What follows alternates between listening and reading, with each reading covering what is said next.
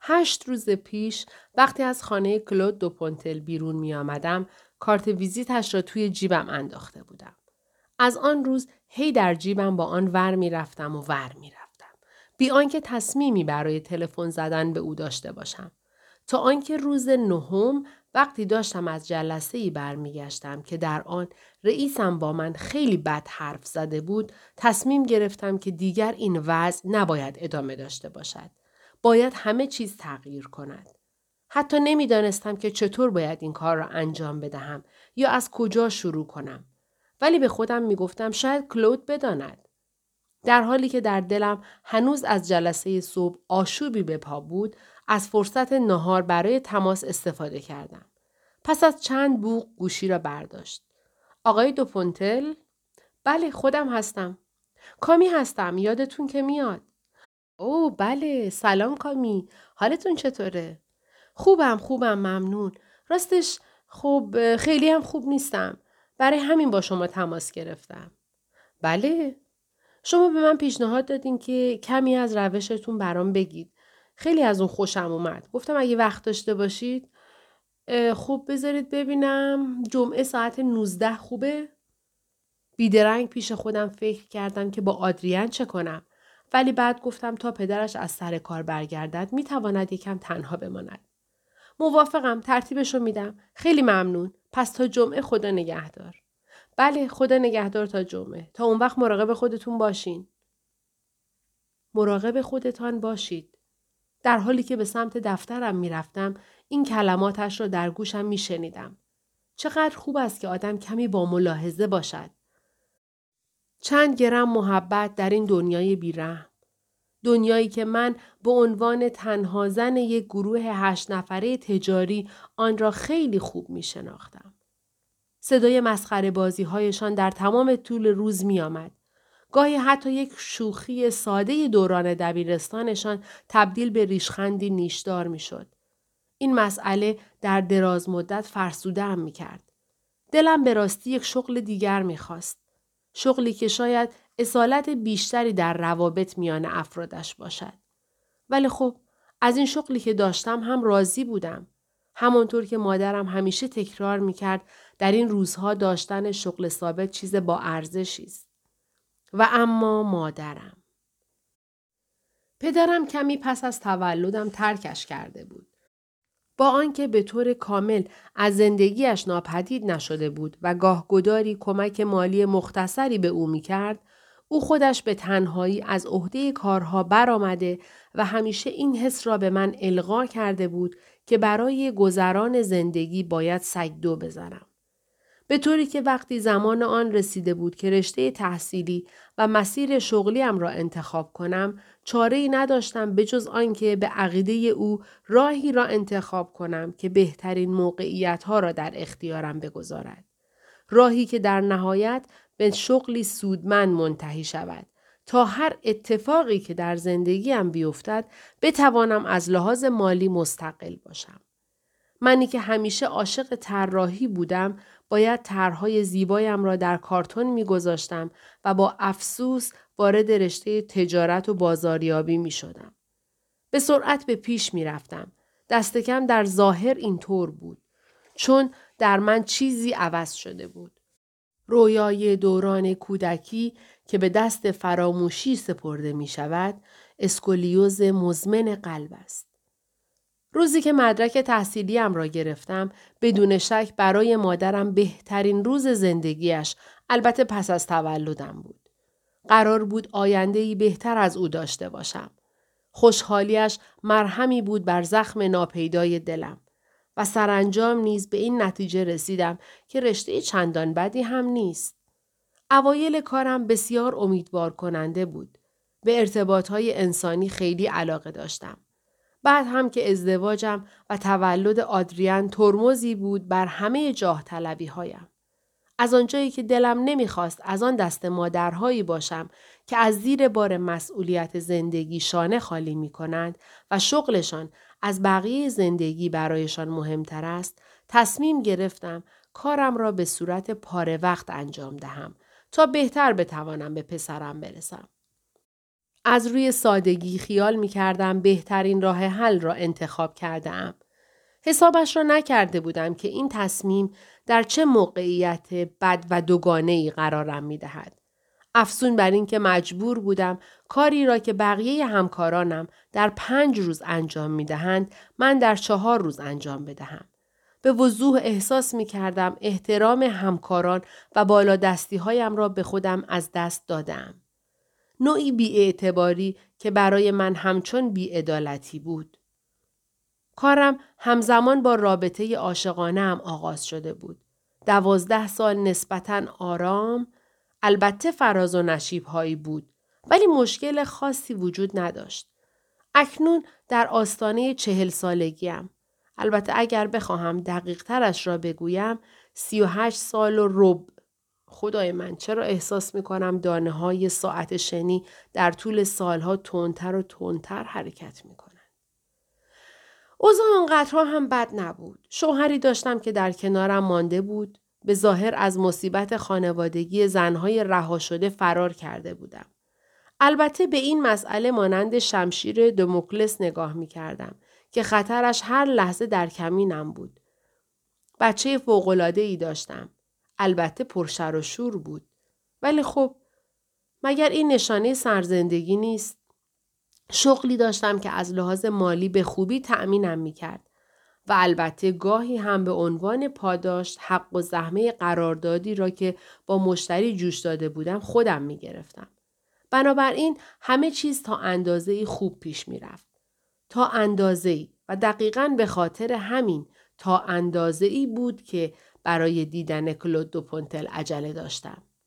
یک تا اندازه ای کوچک که چراهای بزرگ در خودش پنهان داشت و با صفی دراز از پرسش و پاسخ که قرار بود به زودی با آن رویارو شوم. در روز ملاقاتمان به ساختمان زیبا به سمت معماری با شکوه عثمانی رسیدم. سنگهایی تراشیده شده در نهایت زرافت. ایوانک آهنی قرنیس ها و گچپوری های پر از نقش و نگار. زیر نگاه اوریب مجسمه زنی وارد تالار مجلل شدم. با کمی شرمندگی از راهروی باریک وارد محوطه داخلی شدم که به طرز زیبایی سنگ فرش شده بود و با گیاهان سرسبزی که همه عظمت و قنای گرافیکی خود را به رخ بیننده میکشیدند تزئین شده بود. پناهگاهی در جنگل شهری. کلود دو پونتل گفته بود اولین در از سمت چپ در انتهای سالن. همین که زنگ زدم زنی ریزنقش در را باز کرد. انگار پشت در منتظرم بود. بدون مقدمه و با لبخندی به پهنای صورت پرسید شمایید کامی؟ با کمی دستپاچگی پاسخ دادم بله منم. از من خواست تا در راهروی دراز دنبالش بروم و به نظرم رسید که نگاه های کنجکا و خندهداری به من میاندازد. با عبور از کنار آینه ای نتوانستم جلوی خودم را بگیرم و نگاهی به آن انداختم تا ببینم رژ لبم خراب نشده یا سر و وضعم مشکلی نداشته باشد. ولی نه، همه چیز مرتب بود. در سالن انتظاری با مبلهای نرم و شیک تنهایم گذاشت و اطمینان داد که آقای دوپونتل تا لحظه دیگر پیشم میآید. محو تماشای آثار هنری معاصری شدم که دیوارها را آراسته بود. محو نقشهای در هم تنیده و بازی رنگهایشان. منشی چند لحظه ای دوباره بیرون رفت و مراجعه کننده تازه را با خود آورد. زن جوان که بیشتر از سی سال به قیافه اش نمی‌خورد بر روی مبل سمت چپ من نشست. برونزه دلربا. به هیکل خوشفرم و ظاهر شیک و مد روزش حسودیم شد. لبخندی به من زد و سکوت را شکست. شما با کلود قرار دارید؟ بله. اولین جلسه بله. حالا خودتون میرید و می‌بینید کلود فوقالعاده است. با من که معجزه کرد. شاید روشش اول کمی متعجبتون کنه. ولی بعد به سویم خم شد تا در این مورد بیشتر بگوید که در همین لحظه کلود دو پونتل در را باز کرد. ای سوفی شما هم اینجایی؟ سلام کامی. من فقط یک لحظه با خانم صوفی کار دارم. باید برگه ای رو به ایشون بدم. بعد کامل در خدمت شما هستم. زن جوان دنبالش رفت. انگار کسی را تا انتهای دنیا همراهی می کرد. صدای خنده ریزش را در راه رو شنیدم.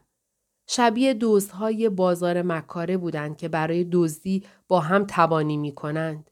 در اتاق دوباره بسته شد. سکوت. کمی بعد زن جوان در را باز کرد و من دوباره صدای خنده ریزش را شنیدم. دیگر نوبتم بود. مخفیانه دستم را با پایین پالتویم خشک کردم و امیدوار بودم این کار رطوبت ناشی از عرق دستم را پاک کند. چه حماقتی بود که برای چنین قرار ملاقاتی دلهوره داشتم. در حالی که فقط یک جلسه ساده معارفه آن هم از سر کنجکاوی بود. کامی دنبال من بیاید از این طرف لطفا. تا دفتر کارش دنبالش رفتم و در آنجا نیز چیدمانی زیبا و ظریف قافل گیرم کرد. با لبخندی که مقایرتی با حرفهایش نداشت گفت بنشینید خواهش می‌کنم خوشحالم که میبینمتون. حالا که اینجایین به این معناست که می‌خواهید بعضی چیزها رو در زندگیتون تغییر بدین. اینطور نیست؟ بله خب راستش چیزایی که اون روز گفتین علاقم رو خیلی تحریک کرد و خیلی دوست دارم در مورد روشتون بیشتر بدونم. خب برای اینکه خلاصه کنم باید بگم که این روش خیلی متداول نیست. چون به تغییر بیشتر روی کردی تجربی داره تا نظری. از اینجا شروع کنم که به اعتقاد ما کسی که به دنبال تغییره در چهار دیواری یک اتاق یا دفتر کار نمی‌تونه حقیقت وجودی و معنای زندگی رو پیدا کنه. این اتفاق در عمل، در واقعیت و در تجربه میفته. در مورد بقیهش هم باید بگم که این روش برگرفته از آموزه های جریان های مختلف فکری، فلسفی، معنوی و حتی علمی هست و از تجربه شده ترین راهکارهای رشد شخصیتی در سراسر دنیا الهام گرفته. در حقیقت خلاصه ای از همه اونچه انسانها برای بهتر زندگی کردن به اون اندیشیدن. می‌فهمم. منظورتون دادن معنا به زندگیه. خب همینطوره. مگه این همون چیزی نیست که همه ما دنبالشیم؟ مثل جام مقدسه. ولی پیدا کردنش برای من خیلی سخت به نظر می‌رسه. نمی‌دونم از کجا باید شروع کنم. خودتون رو نگران نکنید. معنا دادن به زندگی سر نخ تغییره. در عمل مرحله به مرحله پیش میریم. مرحله به مرحله بله کاملا مشخصه که کسی همین امروز و فردا کمربند مشکی تغییر رو به شما نمیده. برای همینه که من نظریه گام های کوچک رو در روشم اعمال می کنم تا شاید مراجعانم به تدریج پیشرفت کنند. وقتی از تغییر و تحول حرف می‌زنیم اغلب مردم تصور می‌کنن یعنی تحولی بزرگ و اساسی. اما تحولات قطعی در زندگی از تغییرهای کوچک و به ظاهر بی اهمیت شروع میشن. ممکنه توصیه هم گاهی وقتها براتون بسیار بدیهی و حتی توضیح واضحات به نظر برسن. اما اشتباه نکنید. اینکه کسی با انجام دادن کاری اونم فقط برای یک بار به موفقیت برسه کار خیلی شاق و پیچیده نکرده. سختی از جایی شروع میشه که کسی بتونه همون کار رو هر روز انجام بده. ارسطو میگه ما همان چیزی هستیم که پیوسته تکرار می‌کنیم. دقیقا همینه. تبدیل شدن به شخصی بهتر، خوشحالتر و متعادلتر به کار و تلاش مستمر نیاز داره. شما خواهید دید که دونستن اون چه فرد باید برای بهبود پیدا کردن انجام بده خیلی دشوار نیست. سختی کار در اینه که فرد خود را به صورت جسمی پایبند بدونه و در نهایت از نظریه به عمل برسه. و به نظرتون من می‌تونم این کار رو انجام بدم؟ پاسخ این پرسش با من نیست. با شماست. اما پیش از اون که از خودتون بپرسید آیا واقعا توانایی انجام دادن این کار رو دارید یا نه؟ از خودتون بپرسید آیا واقعا تمایلی به اون دارید؟ واقعا بهش تمایل داری کامی؟ خب بله گمان می‌کنم بله. با مهربانی لبخندی زد و سپس از من خواست تا همراهش بروم و عکس ها و نوشته هایی را که در کنار میز کارش به دیوار چسبیده شده بود ببینم. نزدیک شدم. عکس های از افراد شاد و موفق که حدس می زدم در کار پر رونقشان از خودشان انداخته بودند.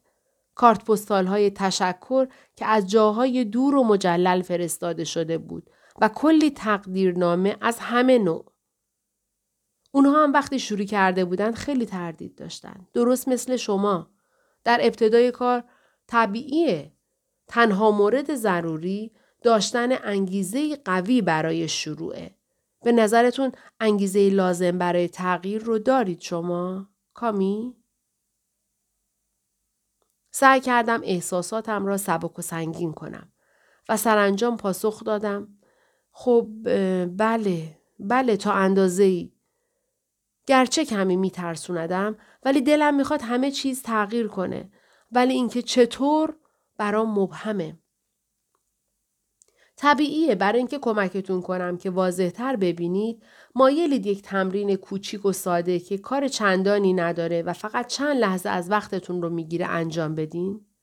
البته چرا مایل نباشم؟ بسیار خوب. پس پیشنهاد می‌کنم همه آن چیزهایی رو که دلتون می‌خواد در زندگیتون تغییر کنه با رنگ مشکی بر روی کاغذ سفید بنویسید. وقتی میگم همه چیز منظورم همه چیزه. از چیزهای ساده گرفته تا مسائل اساسی. چیزی رو سانسور نکنید. خب؟ می‌تونید این کارو بکنید؟ بله البته. در گوشه اتاق من را بر روی میز تحریری پر از برگه و خودکارهای رنگارنگ و جور و جوری نشاند که انتظار مهمترین موضوعهای زندگی بهتر را میکشیدند. کلود با لبخندی دلگرم کننده گفت فعلا تنها تو می‌ذارم و یه دقیقه دیگه برمیگردم. به نظرم تمرین ساده ای بود و در حالی که داشتم فیلم زندگیم رو مرور می کردم به نوشتن همه آن چیزهایی پرداختم که به ذهنم می آمد. خوشحال شدم که افکارم جریان می یافتند. در ظرف چند لحظه دیگر فهرستم طولانی می شد تازه داشتم میفهمیدم که تعداد نارضایتی هایم از زندگی چقدر زیاد است و از این بابت حسابی یکه خوردم. وقتی کلود دو پونتل آمد آنقدر زرافت و سنجیدگی داشت که در مقابل فهرست طویلم ابرو بالا نیندازد. فقط گفت خیلی خوبه. حس خوشحالی احمقانه بچه مدرسگی هایی را داشتم که از معلمشان ستاره می‌گیرند. واقعا که نمی‌دونم چه چیز این فهرست بلند بالا از ناکامی ها جای خوشحالی داره. حتما فکرم را خواند چون بیدرنگ با اطمینان گفت باید به خودتون افتخار کنید. خیلی سخته که آدم فهرست های زندگیش رو روی کاغذ بیاره. به خودتون از این بابت تبریک بگید. کلا سختمه که به خودم افتخار کنم. این موردی که باید به سرعت تغییر کنه. باورش سخته اونم با در هر حال این اولین چیزیه که من از شما می‌خوام کامی. خودتون رو باور داشته باشین. آیا آماده انجام دادنش هستین؟ بله گمان می‌کنم. خب منظورم اینه که بله حتما. بسیار خوب. حالا وقتشه. به قول تام پیترز تغییر دری است که فقط از داخل باز می شود. و این یعنی اینکه کامی فقط خودتون می‌تونید برای تغییر تصمیم بگیرید. من فقط می‌تونم کمکتون کنم. البته باید بگم که تعهد و پایبندی کاملتون رو هم می‌خوام. با نگرانی پرسیدم منظورتون از تعهد کامل چیه؟ خیلی ساده است. اینکه به هر چیزی که از شما می‌خوام به طور کامل تن بدید. مطمئن باشید چیز خطرناک یا خارج از توانتون نخواهد بود. ما با هم در چارچوب اخلاقیات، کار و زرباهنگ تغییرتون رو هم رعایت می‌کنیم. تنها هدف ما ایجاد انگیزه در شما برای همراه شدن با تغییرهای زندگیتونه. و اگر احیانا از این روش خوشم نیومد چی؟ هیچ اجباری برای ادامه وجود نداره. اگه می‌خواید رهاش کنید خب رها کنید. ولی اگه تصمیم می‌گیرید که ادامه بدید خواهش می‌کنم 400 درصد خودتون رو مقید کنید. فقط در این صورته که بهترین نتایج رو به دست میارید. به طور کلی یک دوره همراهی و مشاوره چقدر طول می‌کشه؟ همون مقدار زمانی که فرد لازم داره تا طرح زندگی رو که موجب خوشبختیش میشه ترسیم کنه. ببینم یه سوال دیگه شما از هزینه این مشاوره چیزی به من نگفتید و اصلا نمی‌دونم توانایی پرداختش رو دارم یا نه. روزمره شناسی روش عملکردی منحصر به فرد و خیلی خاصی در این زمینه داره که البته امتحان خود را پس داده. شما پولی پرداخت نمی کنید. مگر مقداری که تخمین می‌زنید به من بدهکارید و آن هم فقط وقتی که کاملا موفق شدید. اگر روش من شکست خورد و راضی نبودید چیزی پرداخت نمی کنید. چی؟ اینکه دیوونگیه؟ پس خرج زندگیتون رو از کجا در میارید؟ و چطور مطمئنین که مردم اونقدر صداقت داشته باشن که روزی پولتون رو بدن؟ کامی این دیدگاه شما در حال حاضره. با اطمینان می‌تونم بگم که با تکیه بر اعتماد و دیگر ارزش هایی مثل سهیم کردن دیگران در دانسته هامون و کمک بیقید و شرط کسانی که به اونا کمک کردم پس از رسیدن به اهدافشون اتفاقا خیلی هم بخشنده بودن. من به وجود ظریف موفقیت در هر کسی اطمینان دارم. حالا اینکه این فرد چقدر به شخصیت و ارزش های درونیش احترام بگذاره یا نذاره فرقی نمی‌کنه. این کار تعهد واقعی، روش و تلاش بسیار زیادی رو میطلبه. این خودش پاداشه. تا حالا روشتون شکستم خورده؟ اصلا. خب برای امروز کافیه. خب به همه این چیزا فکر کنید. حتی می‌تونید مرحله اول رو انجام بدید تا ببینید چطوریه. اگه نتیجه داد ادامه می‌دید. اگه هم نداد رهاش می‌کنید. به اون فکر می‌کنم. ممنون کلود. تا دم در همراهیم کرد و دست محکم و قاطعی با من داد. از آن دست هایی که کسی که می‌داند در زندگیش چه می‌خواهد به دیگران می‌دهد. به حالش قبطه خوردم. خیلی زود خبرش رو بهتون میدم. خداحافظ کلود. اتفاقا اصلا عجله به خرج ندید. و در این مورد خوب فکراتون رو بکنید. خدا حافظ کامی.